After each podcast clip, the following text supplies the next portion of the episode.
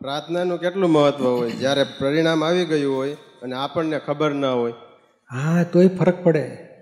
પ્રાર્થના કરવાથી બધું ભોગવટામાં ફેર પડે, શક્તિ સામા માણસ નહીં માટે પ્રાર્થના કરીએ ને બહુ ફેર પડે. એને દુઃખમાં ક્ષમતા રહે બધી.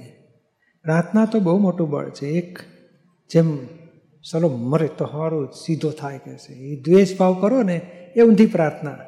એ તમારું સો ગણું નુકસાન થશે. પહેલાં દસ ગણું નુકસાન થશે. એને ગમે તે થાય. બીજાને દુઃખ ના પડવું જોઈએ. સમાધાન રહેવું જોઈએ. આપણે કોઈ દુઃખ આપવા નથી.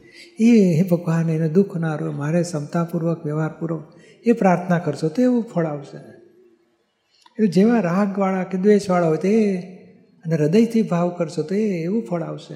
એટલે પરિણામ આવી ગયું હોય અને આપણે પ્રાર્થના કરી તો પરિણામમાં કાંઈ ફેર પરિણામ આવી ગયું હોય પણ પરિણામમાં જે દુઃખ સુખ ભોગવવું ને એ અણસમજણ છે. એ અણસમજણને આ પ્રાર્થનામાં હેલ્પ થાય. અણસમજણ ઓછી થાય અને ક્ષમતા રહે શાંતિ રહે. પરિણામ બદલાય નહીં. પણ પરિણામમાં સમજણ એવી ગોઠવાઈ જાય તો માણસ ક્ષમતામાં રહી શકે.